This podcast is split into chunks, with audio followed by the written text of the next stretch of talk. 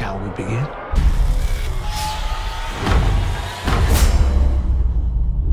Hey everyone, and welcome to Legion Quest, your number one destination for all things related to the FX program Legion. I'm Zack Jenkins, and with me, as always, is my co-host Matt Sibley. Matt, how you doing today? Pretty good. The house which I now live in is is not Yeah. increasingly warm. It is not horribly cold. Yeah, I don't know what's been going on with weather in the world right now because September got very, very hot, Mm. and I have no idea why. But it's died down now, and luckily it's at the time when I have to like be isolated in my room with doors closed and things. Yeah, that's that's better. That's good. Good timing. So, uh, this month, since Legion is still not on the air, it's still not. We are in the dog days of the off season. It's been almost It's- six months. Hey, but the good news is, as we found out yesterday, Legion has just started filming, which is exciting. Yeah, they're filming. It's a pool, isn't it? And like Yeah. the one that you'd have outside the back of the house. Yeah, what's with them in swimming pools? I don't know. Maybe uh, maybe everyone just likes swimming pools and they want to swim more. And they you know they worked it into Breaking Story. I mean, like swimming pools are pretty cool. They're Mm. really nice when someone owns one and you know that person, not when you own one. But look, like, no, true. I have. So friends. no, it's not a joke. I'm telling you, man. Like, I bought a house a couple years back, and the house had a hot tub with it. I wasn't gonna go out of my way to buy a hot tub, but if it's already hooked up in there, Mm. I said, okay, that's fine. We'll just use it. That thing is a pain to uh, do upkeep on. I can't imagine a pool, a large pool, having to do that upkeep. That's oh, Yeah. not fun. we had family friends who bu- who built one in their you know the back of their garden and then eventually realized we're going to have to then build like an entire kind of conservatory style building for it so it doesn't freeze over in winter and things like that Oh, you just have to pump that down. It's fine. It's just a lot of water to move. But now it's filming maybe three four months and it'll be back Yeah, that's literally all we know about filming. We know that they are definitely filming, and it's definitely a pool. Mm, but on the roller coaster we've reached the furthest point down and then we're now slowly climbing back up Yeah, which is good. We're gonna get maybe we'll get a trailer sometime in the next couple of months, or at least a marketing poster that we can overanalyze mm. again. Those are fun. casting news Yeah, there's. Uh, I don't know how people do podcasts in the off seasons of TV shows. at least we know We're still- back in 2018 Yeah, that's nice. every single Game of Thrones podcast is now like we have to fill 52 plus weeks. Yeah, that's ridiculous. That's why we're on a monthly schedule. Mm. We thought that through. Can you imagine trying to listen to us babble for a month? That does not sound fun. We'd be at like last last time when we were sort of like it's still the off season. We would have been at that point early May, and Yeah. Oof. That's hard to think about. So, the other uh, bit of X Men TV news is that The Gifted, a new program on Fox, one, it starts on, is it the 2nd? October 2nd? yeah, that sounds right. Which should be very close to when you, you know, download and listen to this. And they have released the first six minutes of the show, Hmm. And we won't get which, too in depth in it, but it seems promising. From that, yeah, there's a nice steady pace. So, yeah, it seems like some good, good action stuff. It's very, it feels a lot more X Men than I expected the first six minutes of the show to. Like, yeah. well, it starts my- with them on the run. Yeah, I found myself getting into it. Hmm. I was like, okay, I, I can deal with this. This sounds fun. People are going to throw comparisons to heroes around a ton in this show. I can already tell. Yeah, I can see them. Well, it what's funny is I watched Heroes on its initial run. And the entire time, like I think IGN was actually running articles about which Heroes characters were most like which X-Men characters and what plots they were directly lifting from X-Men. And now we've come full hmm. circle. But you know, presumably this will be better than Heroes in the long run. Yeah, I hope so cuz Heroes uh it lost some steam real quick. There were there were a handful of shows where the writers' strike of 2007 did a lot of damage. Hmm. Heroes got hurt a lot. Pushing Daisies lost everything it had. It was bad times for a lot of people. Yeah, but we'll always have the Bryan Singer episode of Heroes, which. No, Wait, I'm no, sorry, what? Bryan Fuller. okay, I was about to say, I was like, that's. There are there are two Brians in this conversation. yeah. Though Bryan Singer is directing the first episode Hmm. of The Gifted. Yeah. So there may be some visual and directional continuity with the X Men films, even if this stands in the same type of bubble of Legion of, yeah, it's X Men related, but don't overthink Hmm. it. and the way that Singer kind of directs powers and things like that works in this more muted setting rather than like a main X Men cast, which has to be a little bit more fantastical. Oh yeah, I mean this feels like this six minutes. It's because it's an action scene. Uh, it feels like the days of the future, days of future past sequences, Hmm. but on a TV scale, which works. Yeah. Like it's it's exciting stuff. It gets to the point that Agents of Shield took like a season and a half to get to, Hmm. as far as their action goes. Yeah, and it's an imitatable style as well. It's not asking for too much. Yeah, yeah, no, it's it's something that someone's going to be able to jump in and run with. Hmm. So that'll be cool. So we get to the main event. Uh yeah, we should Mhm. get to the main event. Now, uh the uh show Legion is you know, it's based on character David Haller and while it's not directly based on any one thing, there's kind of pieces of every part of his character in there. One of the arcs that's most influential in just actually making it so that you could think, "Oh yeah, I could do a Legion TV show." is Si Spurrier's run on X Men Legacy from 2012. which came before his X Force run. Right, yeah. Uh, yeah, it does. and it's it's a lot of fun. This is a real good, interesting arc. Now, Matt, you had a lot of thoughts on this. So I'm going to let you jump right in. Okay, so the way I came to this was, if I feel like it wrapped up a few months before I got into comics like, proper, and then eventually, you know, people asked for shorter run recommendations, like the 12 to 24 issue stuff. So the same way that people would be like, oh, you could read Vision and things like that now. This run was recommended, and I had Marvel Unlimited. I tried it out, and I really adore it in like the same kind of reverence as Whedon's Astonishing and Morrison's New X-Men. Even if it's not as great as those, it is kind of one of the ones which I will recommend as much as those.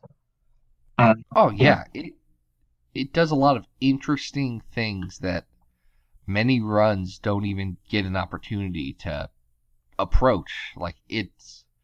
It has such a good high concept Mhm. and runs with it that it's it's enjoyable just to see what they do with it. and it's also because it ca- would have come after Spurrier's X Club, which was a really short run but includes characters like uh, Doctor Nemesis.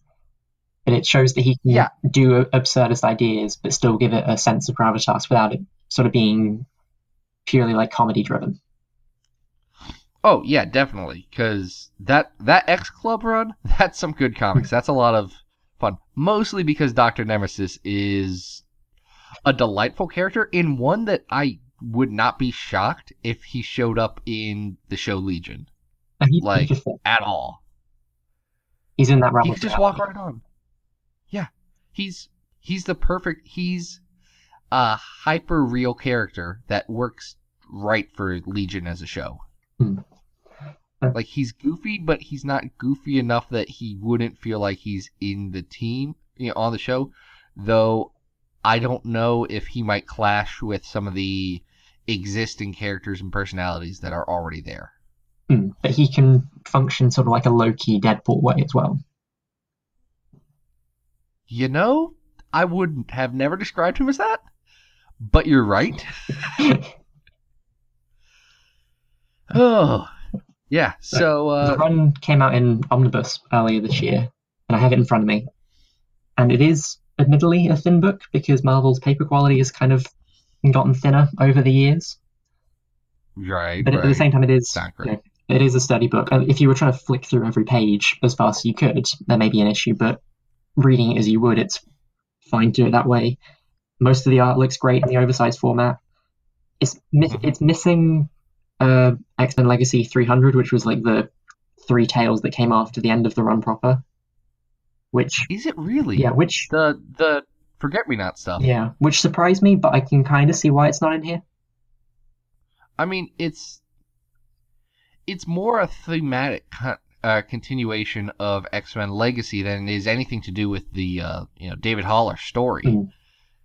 But I would, I would, I mean, I kind of can, I kind of think of that as him wrapping up a lot of the ideas of the run, Mm. even if there's no real continuity to it, because it's a it's a straight standalone issue. Huh, Yeah. that's weird. Mm, which struck me at the first time because I assumed it was just a solicitation mistake or something. But Right.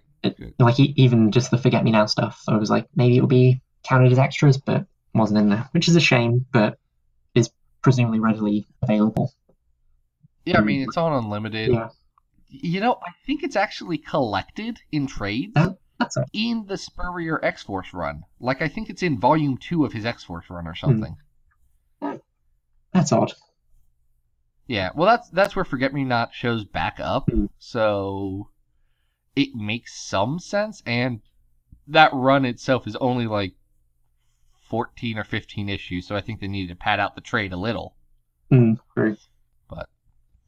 Yeah. so uh the the high concept of this book, it's uh David Haller is dealing with, you know, all these conflicting internal uh, personalities that all have different powers. He's trying to control them and he goes to Tibet to like actually do that and he's having a lot of success only to find out that uh, somebody killed his father and he's not taking that very well. On I mean, look, we're not going to get into my feelings on Avengers versus X Men. That's that's going to get too time. deep. But Charles Xavier does die, and that kicks off the whole arc. Mm. I think one of the things on this reread I noticed was how well it fits into continuity, not just because of that, but there's later things like it handles Red Skull better than Uncanny Avengers does at the time. Well, Uncanny Avengers using Red Skull was kind of the worst part of Uncanny Hmm. Avengers. Yeah, like it's not hard to use him better, but it's dealing in similar ideas and shows how like a Yeah. degree of nuance could be brought to it. Yeah, because what in this run he is, if I'm remembering right, because I'll be honest, I didn't have a chance to reread this before this podcast. It kind of caught, you know, slipped up on me. It's like, oh dang, we have this to do, and then it was Thursday night, and I was like, okay, I have 24 issues to read. That's probably not happening, is it? No. So I'm doing a little of this from memory, but correct me if I'm wrong, because I know you take meticulous notes. Uh, Red Skull's running a pharmaceutical firm that's taking away mutant powers or controlling them. essentially, and then David shows up under the guise of wanting to have his powers removed. But it's you Okay. know, it's not obvious that it's a Red Skull owned pharmaceutical place. Right, un- until you get to the next set of covers, but still. Yeah. well, like speaking Which- of the covers as well, they look so good. Oh yeah, that's what I wanted to mention. Uh, they're done by Mike Del Mundo. Uh, I don't know if this was his first real set of big covers, but it's where things really. It's where I first started to notice that he was one of the best cover artists in the game. Mm. Like, Like, the first one is uh, David in a straight jacket, but then also mixes in, you know, like fragments of panels of Magneto, Cyclops, and Professor X. yeah, and Wolverine and Oh, yeah. Cable, and there's a lot to this. Like, Hmm. I'm I'm looking at it now. It's a little frustrating that I can look at each one and know exactly what cover they pulled it off of, but it's Hmm. it's a cool design to show how conflicted David is.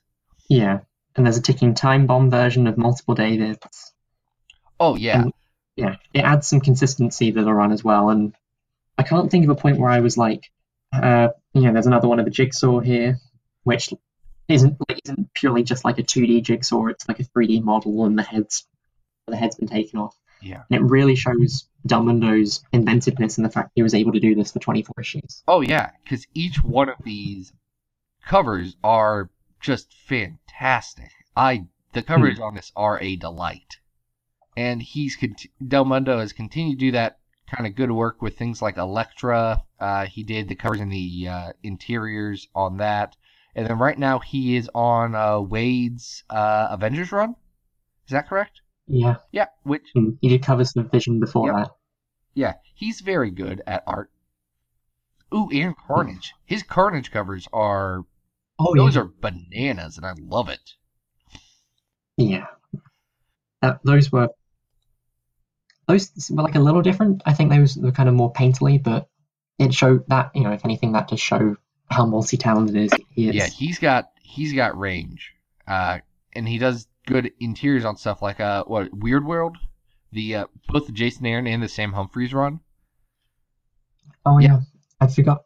That seems like so so long ago. It's weird that they spent a good you know year saying Weird World is the next big thing, and they immediately dropped it when no one cared, which is Yeah. a bit of a shame. Well, maybe that's.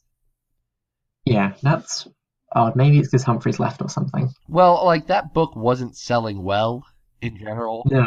and then some Sam Humphries is not a beloved creator in most circles. Well, until Rebirth. yeah, But, what's up with that? I don't get yeah, it. people. Well, that, that was one of the very surprising turns. Yeah, but his Marvel work and his Image work have been controversial to say the least.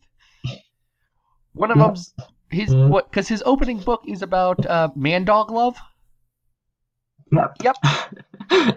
which is going to form It opinion. Uh, it's called Our Love Is Real if anyone wants to look I've it up. never read it. It may be a very good story with a very weird premise, but I think I have it because Image once gave out like 200 free comics for free comic book day on Comixology. okay. So, you know, you can really pick and Yeah. choose. Oh, that's good. So, uh, back back on topic actually to X Men Legacy. Uh, so the big thing is David learning to control himself, and I like the I like the high concept that Spurrier sets up for this. So he essentially sets up David's mind as a prison, and the, yeah. at least first half or so of the arc Yeah, and at least the first half or so of the uh, the book is him kind of going through and capturing these different personalities and trying to control them, which is they're all uh, depicted as completely different characters. So one of Hmm. them is Tyrannix the Abominoid, who is this little Cthulhu monster guy that gives him telepathy. Yeah, he's pretty He squishy. is very So, like, you know, the big eyes, kind of a trunk snout. Yeah, he's I don't yeah, he's adorable and he sticks around for most of the run because he's just a fun fun little dude. Mm. And yeah, there's a lot of really cool ideas in that. What were your uh, thoughts on the way that Spurrier presented that? Well, like, I. The opening narration for the book, which is like a place of captivity, a place where the vile and vicious of a dozen realities suffer for their sins, a place where Tyrannix, the Abominoid swivels and mouth, mouth tube through co- cosine vibars to hiss, and iconic ionic s- scalpels dance like hateful angels on the palm of their, his cell neighbor. It's really kind of sweeping and fantasy like and isn't just, oh, things are a little bit weird. Like, it really drives into it right from the start, and it allows for so like such an invent- inventiveness Yeah, in it all. Spurrier excels at the weird. He excels at making things Mm. not just feel, you know, random or anything like that, but a complete living world where things are not the way that you would expect them to. And he does very well with Yeah, very early on in the run, you get kind of something which looks like Groot, but es- like all of that wood Oh, assembles around a pair of eyeballs, and that what's his name? Uh, it's sort of like uh, yeah. is it Luca? Because it's yeah, it's blindfolds. It's blindfolds uh, I brother. so. I don't. Yeah. Yeah. And Blindfold's in this run as well. It's a very prominent part. Yeah, I didn't realize that she was introduced as early as issue one. Like, having gone through it again this time you can see the fact that he seeds a lot of stuff. Like there's a, you know, a very brief mention of David's mother yeah, that, early that on. comes back. Doesn't which- exactly work out well for David, Second. but No. But it's all there. And Yeah, they uh they do a good job layering this together, and actually they do a good job uh, basing it off of some of the stuff that Mike Carey was doing with Legion in X Men Legacy before this. mm, so that would have been stuff like Age of X. Yeah, yeah, all that stuff Yeah. where he had a lot of the he had a lot of the concepts of the personalities being a little weird, but he didn't push it as far as Spurrier ends up doing. Hmm. Because Spurrier ends up making it crazy, and I think one of my favorite things is how he names the personalities. Like one of the more uh, prominent ones that's like a giant personality, a giant issue that David can't overcome is called the Chronodon, which is a dinosaur with a clock for his face. Which is such a great idea. Oh, it's it's awesome. He's he's doing that Grant Morrison things where he finds two words and mixes them together and figures out what something that those two words together are. And it's a lot of fun. Yeah, there's good and stuff on this. and so you know, like the first half of the run isn't solely contained in this prison-like complex because David's in, you know, starts out in Tibet. Right. I think one of the things that Spurrier really does well is the way that he cuts between both Mhm. places. Like it's never like we're going to have a four-page scene here and then a four-page scene back in reality and do that for the issue. Like it will occasionally just have a couple of panels in the prison and then change back on the same page. Right. And it allows that flow and building of both simultaneously. Right, because that's how David, uh, I guess, experiences things. He has to live in the real world, but he has to deal with his mental situation. And that, I'll tell you, that's actually one of the parts of this run that I really appreciate. I know, uh, who was it? Uh, Comics Alliance did a good piece on this recently that I was reading, or not recently because they no longer exist. I was reading it recently, Hmm. uh, but on how Spurrier presents mental health issues in this. One of the things that David's mantra for this entire run is the phrase, I rule me. He is in charge of himself and he's going to control his mental situation. The issue is, this is kind of how he wraps up and understands everything. David finally gets that he can't control his mental health situation. It's it's not something that he can just say, and now I'm done with this. I don't have to deal with it because I'm in control of it. He has to live with it. I mean, he has a line somewhere where he says, you know, you you don't you don't deal with it. You just find a way to live with your problems. Hmm. There's no easy way out Yeah, So it's not as if in a with a book with a larger cast with David as maybe like one of five main characters, then to go into his mental health would either need like a, an explicit focus on him or a lengthy run to really do as much as this can. Exactly. Yeah, no, this this this book does a lot of good stuff with that. It plays with it plays with concepts that most comic books, especially big two comic books, struggle with. I mean, this Hmm. run talks about you know mental health as a big thing, how pharmaceuticals can really impact that, and you know kind of talks about the good and the bad that comes with you know treating ment- you know mental health issues by you know just manipulating personalities essentially and manipulating hormone levels and kind of changing a person it does a lot of that especially with that red uh, red skull run that it does it talks about how you know you find love and work with other people while you're having these mental health challenges i mean there's there's a lot of big hmm. heady concepts in here that are handled very Yeah. very well And like it is really dense. Like that Red Skull arc is only three issues. You know, it's an eighth Right. of the run. It's not as if it's a full a full six issues, but it's all in there. Yeah. There's no real stagnation. There's never a point where it's like, okay, we're just biding time so like the next big revelation, the X universe can happen, and then we can finish the run. i i totally agree with you there And so it also it is also incredibly sympathetic as well, not just with regards to David and his mental health, but also in the way that his relationship with Blindfold is, you know, developed over the course. Oh yeah, because David is not you know a knight in shining armor. In all reality, I mean No. he helps he helps out uh, Blindfold with the issues with her brother, who you know, in their past was a big antagonist for her, but he uh, he's not great. Like there's a there's a one shot in here, and I forget which issue it is. Yeah, the one, the one on the moon. That is issue nine. Oh man, you are on top of this stuff. But essentially, it's the story of this vampire guy who lives on the moon. And what's his name? Do you know? Do you remember what his the vampire dude?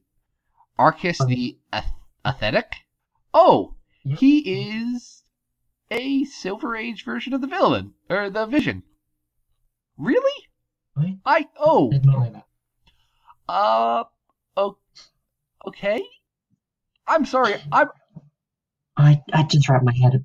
No, it's fine. I just wrap my head around everything related to Vision and Scarlet Witch and Wonder Man and uh, this uh, yeah. That that's a dude on the moon. That's the dude on the moon.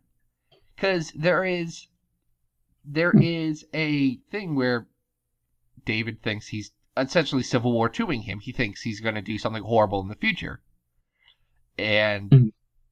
Blindfold is telling him, you know, you can't you can't minority report somebody. That's a that's a bad bad thing. That's why we've made several movies and bad comic book events about it. But uh, David goes ahead and kills him anyway. Hmm. in what is maybe the best Watchmen allegory analogy of recent time.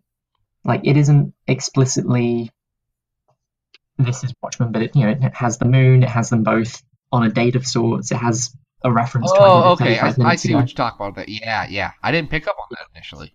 Hmm. But Cy I don't think it was until the end of the issue when David says the quote of like I did it and I was like, Oh yeah, this all yeah. syncs up I in mean, that way. it's a it's a good strong issue, and it shows David as not a perfect character, as someone who's dealing with big challenges, and his relationship with Blindfold. She is not just a passive person; she is active in that, and she, if there's something she doesn't like, she's not going to deal with it. Hmm. It gi- it gives him those external issues as well, rather than solely internalizing pain or Right, strife or anything like that. So, what other parts of the run were stand out for you? Uh, I think that everything in the UK is on this time. I felt as if the issues thirteen to twenty four felt like a second season of sorts. It's like I know Mar- Okay. I know Marvel's moved away from like the seasonal model and everything. Eh, I mean, th- you say that, but then they're explicitly starting a new season of their books just with larger numbers. Yeah, but you know they're not Like- they're not going back to issue one then. Okay, I mean that's fair. Hmm. That's fair. But yeah, I'm looking at I'm looking at Marvel Legacy right now, so I imagine they're they, they're doing some sort of seasonal thing. But we're getting di- fi- divergent. Yeah, was kind of a time skip between issue 12 and issue 13, and it's then dealing with uh, Pete Wisdom of Excalibur, who is pretty much a dick, but that's also well within Spurrier's wheelhouse to make that entertaining.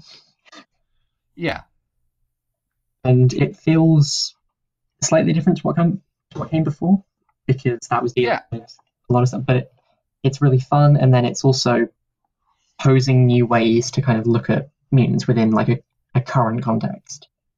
yeah, because David builds a team of Hmm. uh, UK based mutants. Like what is it? It's Chamber, Psylocke, uh, Pixie, and uh, Alchemy, who's a deep cut Yeah, I don't think I knew alchemy prior to this. Uh, he he was actually so fun. Fun divergent thing on him. He was actually a character that was supposed to be from New Mutants, Hmm. that came out of a contest that Jim Shooter ran, where fans could submit their own mutant characters. Hmm. And instead of being a New Mutants, he got put into an arc of X Factor, where he got captured by some trolls from Asgard or whatever the troll part of Yggdrasil is. Jotunheim? And yeah, Yeah. Okay, he, he he fares much better here then. yeah, yeah, he does well. But I really like the way that it comes around as like offering a solution of sorts. Yeah, I mean, I think that's that's part of uh, what Spurrier tries to do. I think a lot of his uh, big two superhero work is to look at here's the standard superhero approach to solving problems. But if we think about this with any sort of real critical lens, that's a bad idea. this it doesn't work. Like it's it's a horrible choice. It's why like no matter how poorly written Civil War was, it gets to a point where you say, yeah, but you also have a lot of nuclear bombs running around unregistered, unknown to a bunch of people, Mhm. and they're being vigilantes, and we're just all okay with that. That doesn't seem like a great idea. Yeah, and then you suddenly were like, wait, superheroes are predicated on like individual brands of justice. Oh no. Yeah, look, like all superheroes are really the Punisher But you know, in terms of they don't kill as much as him. Look, you say that, but I I I know for a fact that you know certain X Men have eaten stars. So Hmm. I mean, yeah, just because we, they're broccoli people doesn't mean that they aren't real people. Hmm, I guess if we convert everything into points, then it's a, it would, you know, work in the same way. Yeah, it's not it's not great. Ah, but yeah, but no, I I liked I liked that Brit that Britain run. I think it's a pretty good arc. I'll tell you what I really do like is what comes right after it, which is the uh, story about him and his mother. Oh yeah, that's heartbreaking. Yeah, because David has some challenges with, you know, his mom. Because she, in history, she left him at Muir Island to try and control his powers, and that didn't work so well. Hmm, I think to, in case people haven't read it, is one of the really heartbreaking things at the end of Y the Last Man. It's like in a similar way to that, in the way that it pulls the rug out from under you. Oh, yeah, Yeah. yeah. We don't need to. I- Yeah, the only reason it didn't hit me like that when I first read it is I had just heard about the run somewhere else, and it was someone who was going in depth on that particular issue. Hmm. now that it feels like something that uh Oliver Sava would have written for AV Club, like Yeah. on the big issues column, Hmm. but I cannot say for sure that that's what it was. No. But so I, I knew the I knew the twist going into it, Hmm. but it still was is a very good memorable issue. Yeah. And again, again, it has those standalone moments which all you know, build into something. Right. But no, that's that's good. And I think the other big thing is just how the book actually ends. Because it has it presents a very unique solution to the superheroes like question of, you know, if David's a completely uncontrolled like he he's trying to control but he's a hyper powerful, you know, omega level mutant Hmm. and he doesn't think that he can handle it and keep the world safe, what does he do? I think also that the last last page specifically is killer because of the fact that it shows a progression not just for David but in like a larger mutant context. Oh yeah. And I'm I'm waiting I'm waiting for someone to follow that up. Yeah. It's it's gonna happen. It it has to happen. Hmm. Like this is a this is a TV show on FX and I know that no one watches it. But it's still an X-Men TV show that's very, very good. Hmm. So someone someone's gotta follow up on that. Yeah. Maybe Gen X or something will. That would be an interesting way to take it, because you would have to follow up on the bli- just blindfold as a whole, Hmm. and but I, I don't think like the character of David would fit in that book at all. Not not as a main cast. Like as a maybe maybe as a backdoor pilot. Yeah, that could work. I could see that happening. I could see you know when the when uh, you know uh, Cable finally gets put out to pasture and Iceman sadly gets put out to pasture, uh, and the the you know X line needs a couple of new books. That that would be an option to jump back and say, okay, Yeah. well let's let's look at this legacy thing now that we have Legion on TV. Now that you know there's a lot more eyes on David Haller as a character. Hmm. Because this really did go under the radar. Oh yeah, because this this was a Marvel Now book. This was a first Yeah. wave Marvel Now book, and unlike the second wave of Marvel Now, the first wave was a huge deal and a huge success. Hmm. and there were a lot of really good books that came out of it. And So a, a third tier X Men book is probably going to go under the radar for most readers. like, and then as far as I can remember it, I remember people talking about Bendis' stuff, but anything beyond that didn't seem to have really been noticed because of like how expansively good most of them now was. Like, it, you know, it's easier to try out something like Thor or Daredevil. Yeah, yeah. I mean, this is it's so it's not a comic that you need a ton of continuity to get into, but it feels like because it does a good job laying everything out, but it Yeah. feels like you know a lot more than you do. Yeah, like Cyclops goes through a couple costume changes over the course of it. But he, Yeah, but, you know, he gets a interview at one point. I think it's a TV one where it sort of lays out just enough to understand what caused that change, even if not not going to into the full detail of like everything between AVX and the start of Uncanny X Men. right.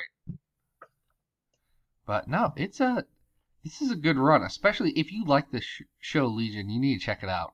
Hmm. Uh, what what other thoughts did you have? What else? What else haven't we covered, Matt? We should probably talk about the art because otherwise Okay. the critical critics will get mad at us. That's a that okay. That's a good Hmm. point. That's actually something I did want Yeah. to cover. Uh, there's a lot of artists on here. Yeah, I Do you have a list? uh, do you just want You have the pencilers? omnibus in front of you. That's perfect. That's You- perfect. Thank Do you just want pencilers or everyone? I mean, how long is everyone? Not super long. Let's So- everyone. Uh, let's pencilers, just let's just pencil, pencilers, Anne Enqua, Jorge Molina, Paul Davidson, and Khoi Pham. Inkers, Craig Yeung, Ed Tadeo, Norman Lee, Walden Wong, Jay Leisten. You have a finisher in Jay Leisten again, the colorist, Chris Peter, Rachelle Rosenberg, and Jose Villarrubia. all right. Now, now, Matt, what what are your thoughts on the art on this book? Uh, I think aesthetically, a lot of it works. It's inconsistent in the sense that not everyone has the same style and you know like figure work and things Oh, like yeah. that. But the mood and atmosphere they create largely works. So for me, I think, I think there's yeah. Again, the mood stuff is good. The character design is good, especially like uh, we we talked about it with his other personalities. Very good character design on that stuff. I think a lot of the art feels a little ugly to me in a way that it's not like a design choice. It just doesn't Hmm. all work right for me. Like, uh, Tan Eng Huat is not someone who I've ever loved as a comic artist in general. So his in him being the primary artist on this run, like that's the one thing where I'd give some reservations Hmm. about this book, is that the art's going to be something that pushes people away. It's not that difficult of a book to kind of recommend on a concept, but I found when the omnibus came out and people were asking and wanting to see pictures of it, that was the bit where they were like, "Oh, hang on." Yeah, because there's a lot of there's there's definitely some Hmm. rough art in here. It's stuff that whether it was a design choice or things got rushed, it feels uh, just a little bit Hmm. unfinished I will some say, places. Like, I'm looking at Molina's stuff now, and it is his line work is kind of less specific and it's not as detailed and like it's the broad strokes. But despite being maybe closer to the house style, it also seems stranger because of the fact that the rest of the book has more of a stylized look. yeah, like I'm Hmm. someone I'm fine with stylized art. I like stylized art. This just this just didn't hit for me. Uh, and I don't know if that's just this is an art style that I don't connect with, or if it just straight came down to some of the layouts and some of the uh, just choices with the art weren't the right ones. I'm not. I'm not sure. Yeah. That that's the biggest reservation for this. It's it's hard just to give to literally anyone and say, "Oh yeah, read like, this book." It's not going to be the first X Men book, really, to recommend. I mean, no, it shouldn't be. But especially if you like the show Legion, again, go Hmm. Yeah. buy this and thing. it's available on Marvel Unlimited if, if you have it and want to try it before buying the omnibus. Like I, I don't see it going out of print for a little while because if it was going to, it would Yeah, have been gone I- very early after release, considering the show. I was gonna pick up the omnibus, but then I realized that I had most of the Mm. issues in floppies anyway. So I was like, well, I'll just buy the Yeah. other like three issues. I didn't mean to have them all in floppies. It's just one of those things I kept picking them up at like in dollar bins and stuff, and Yeah, I think. I think my of the run. local comic shop has most, if not all, of the issues from the run. No, that's that's good stuff. Uh, Uh, anything else? okay, I have one note which just says Abigail Brand exclamation point. Oh yeah, she Yeah. shows up with a Which- space orb Hmm, The orb will that be captures familiar David. to anyone who's seen the show. Yeah, hold on. Is David's not gonna get I don't think captured so. and sent into space? Is he? That's that's No. not gonna happen. They don't have the budget for I- that. I don't know who they- owns Sword No. either. Well, because uh, Marvel's Agents of Shield E are going into space this next season, so I don't know if they're saying no, we're doing the Shield stuff. S- space th- seems like a weird stretch for this show. Like I know this is a show that had several issues on the astral plane, but space seems like a push. Uh, Abigail Brand is within the kind of realm of character like Pete Wisdom, which Spurrier does excel at and is great to see. She's in uh, X Club as well. Yeah, he does. He does a great job with that. Yeah, that would be everything then. But uh, awesome. Well, that's uh, that is the book Legion. It's very good. It You should should be go check it out. Where all Like, comics really- are sold, or at least orderable from those places. Right. Yeah. So yeah, go uh, go find it. So that that's gonna do it for this episode of Legion Quest. Uh, if you like the show, then please go on to iTunes, wherever podcasts you get them. Leave us a rating and review. It's really nice.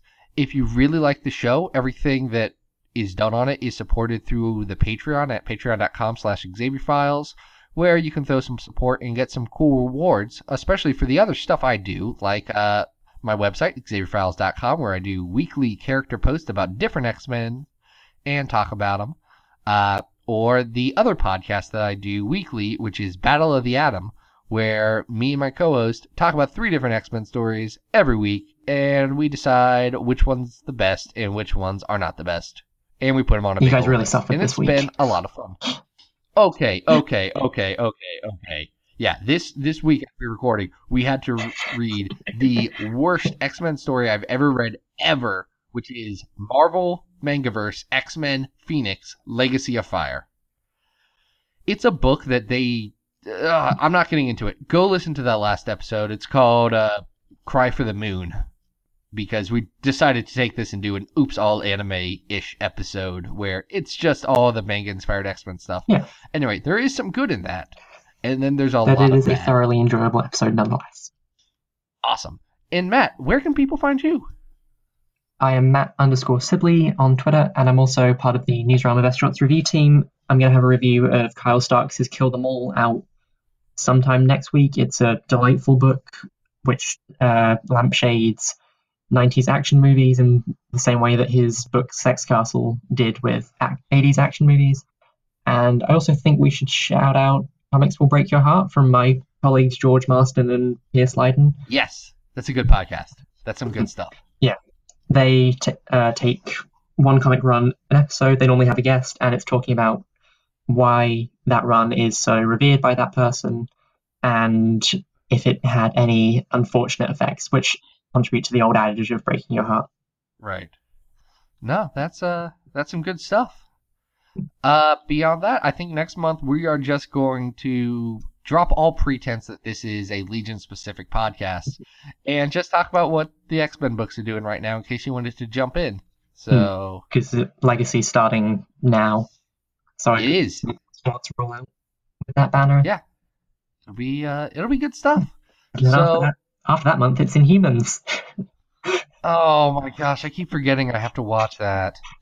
I'm, I'm gonna hate watch that so hard. yeah i think i'm going to do it as like a six hour fever dream a couple days before Oh my gosh. Uh, you Oh, know, that, comes that's a on. warning just for everyone.